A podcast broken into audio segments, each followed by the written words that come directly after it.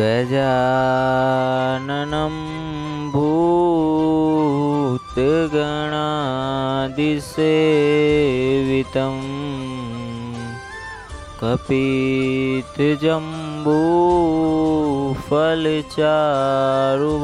कपितजम्बूफलचारुभक्षणम् उमासुतं शोकविनाशकारकम्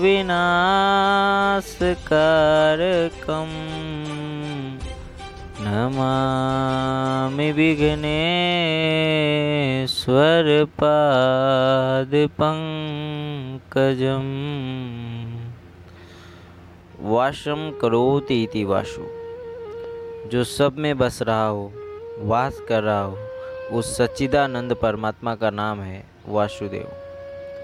और आज भगवान वासुदेव का प्राकट्य महोत्सव है। भगवान वासुदेव 28वीं चतुर्युगी के द्वापर युग में प्रकट हुए हैं। वे अजन्मा है अच्युत है अकाल है। काल की सीमा में नहीं आते। वे काल के भी काल हैं। अखूट ऐश्वर्य अनुपम माधुर्य और असीम प्रेम से परिपूर्ण हैं भगवान वासुदेव। जो अवतार रहित हैं उनका अवतार किया जा रहा है, जो जन्म रहित है उनका जन्म मनाया जा रहा है। जो काल से परे हैं, उन्हें काल की सीमा में लाकर उत्सव मनाया जा रहा है। जो सब में बस रहे हैं, सब जिनमें बस रहे हैं, उनका जन्मोत्सव मनाया जा रहा है। अकाल मूर्त को समय में लाया जा रहा है। जो आदमी जैसा होता है, उसकी दृष्टि और चेष्टा भी वैसी ही होती है। मनुष्य काल के प्रभाव में है और जन्मता मरता है, इसलिए उस अकाल का, अजन्मा का जन्म महोत्सव मनाता है।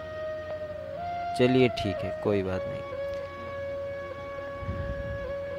जन्माष्टमी की जो रात है, वो ज़्यादा महत्वपूर्ण है और इन चार महारात्रियों में व्यक्ति को कोशिश करके जितनी देर हो सके उतनी देर जागना चाहिए। अगर वो पूरी रात जागता है तो बात ही अलग है। चार रात्रियाँ कौन सी हैं? एक है महाशिवरात्रि, एक है जन्माष्टमी एक है होली की रात और अंतिम है नरक चतुर्दशी की रात। तो आप भी कोशिश करिए इस जन्माष्टमी जितनी देर हो सके उतनी देर जागिए और भगवान का नाम लीजिए। तो चलिए हम भगवान श्री कृष्ण का प्रागट्य दिवस के इस शुभ अवसर पर उनके जन्म के समय को जानते हैं इस कविता के माध्यम से। द्वापर युग की है ये कहानी, धरती पे अवतारे जमुरारी सुनो इसे शिवम की जुबानी, कृष्ण जन्म की कविता ये न्यारी। भाद्रपद मास का पवित्र महीना, वासुदेव देव की जब भूले थे जीना। था अंधेरा, लगा था कृष्ण पक्ष बड़ा भयानक था जेल का वो कक्ष। सात भाइयों को कंस ने मारा। आठवें भाई थे प्रेम अवतारा। अष्टमी की थी वो तिथि, अष्टभुजी ने भी जन्म थी ली। लगा था रोहिणी नक्षत्र, वर्षा ने जैसे बनाया हो वस्त्र। चहूँ और फैला था अंधेरा, दर्द से उतरा देवकी का चेहरा। सैनिक सारे सोते रहे, वासुदेव बाबा रोते रहे। अंधेरे में प्रकाश थाया, लेकिन दिल में चिंता था छाया। कितना हूँ लाचार में जो अपने सात बच्चे को ना बचा पाया। ऐसा वासुदेव सोच रहे हैं। इसको कैसे बचाऊं मैं? तभी एक आवाज़ मंडराया। ले जाओ इनको नंद के घर। डरो ना क्या होगा इधर। यशोदा के पास सुलाना, शक्ति को फिर साथ मिलाना। वासुदेव में आया साहस। लिए प्रभु को अपने सर। रास्ते आगे खुलते गए। चले प्रभु दूसरे घर। यमुना की थी ऊँची लहर, पर यह उसकी नहीं थी कहर। वो तो प्रभु को चाहे छूना, सार्थक करती धरती पे आना। प्रभु ने उसको किया स्पर्श। फैला जल में एक नया हर्ष। पहुँचे वासुदेव। पाँव दबाए, शक्ति को ले वापस जेल में आए। अगले दिन कंस जब आया, लड़का के बदले लड़की पाया, उसको ये सब समझ न आया, मारने के लिए हाथ में उठाया। मामा कंस का था वो नगरी, पाप से छलक रहा था गगरी। हाथ से शक्ति उड़ गई। कंस से फिर ये कही कि तेरा अंत है निश्चित। साथ में नहीं बचेगा कोई मीत। लिया है प्रभु ने फिर से अवतारा। पृथ्वी को पापियों से दिलाएँगे छुटकारा। बोलो बाके बिहारी लाल की जय। तो ऐसे हुआ था भगवान श्री कृष्ण का जन्म। इस परिस्थिति में हुआ था जन्म।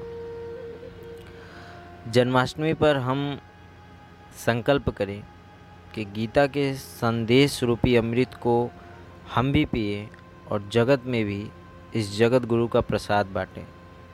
वसुदेव सुतम देवम कंसचारूण मर्दनम देवकी परमानंदम, कृष्णम वंदे जगत गुरुम श्री कृष्ण का जन्मोत्सव तो तब पूर्ण माना जाएगा जब हम उनके सिद्धांतों को समझेंगे तथा उन्हें अपने जीवन में उतारने की कोशिश करेंगे। जैसे गोकुल में कंस का राज्य नहीं हो सकता, ऐसे ही तुम्हारी इंद्रियों में,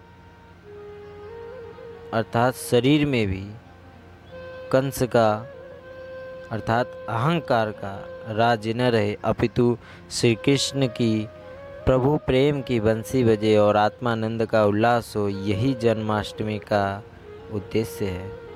आज इस पावन दिन, आज के माधुर्य भरे अवसर पर, जिन्होंने माधुर्य की बौछार की, जो सदा मुस्कुराते रहे, जो सब कुछ करते हुए भी, निर्लेप नारायण स्वभाव में सदा जगमगाते रहे और अपने भक्तों को भी वही प्रसाद पिलाते रहे। ऐसे श्री कृष्ण को लाख लाख वंदन, हज़ार हज़ार बार दंडवत करता हूँ, करोड़ करोड़ बार धन्यवाद करता हूँ। श्री कृष्ण का जन्म एक समग्र जीवन है। उसमें से आप जो कुछ भी पाना चाहें पा सकते हैं। उनके जीवन की प्रत्येक घटना, प्रत्येक लीला आपको कुछ न कुछ संदेश अवश्य देती है। आप उसे अपनाकर उसका अनुसरण करके अवश्य ही वहाँ तक पहुँच सकते हैं जहाँ श्री कृष्ण स्वयं है।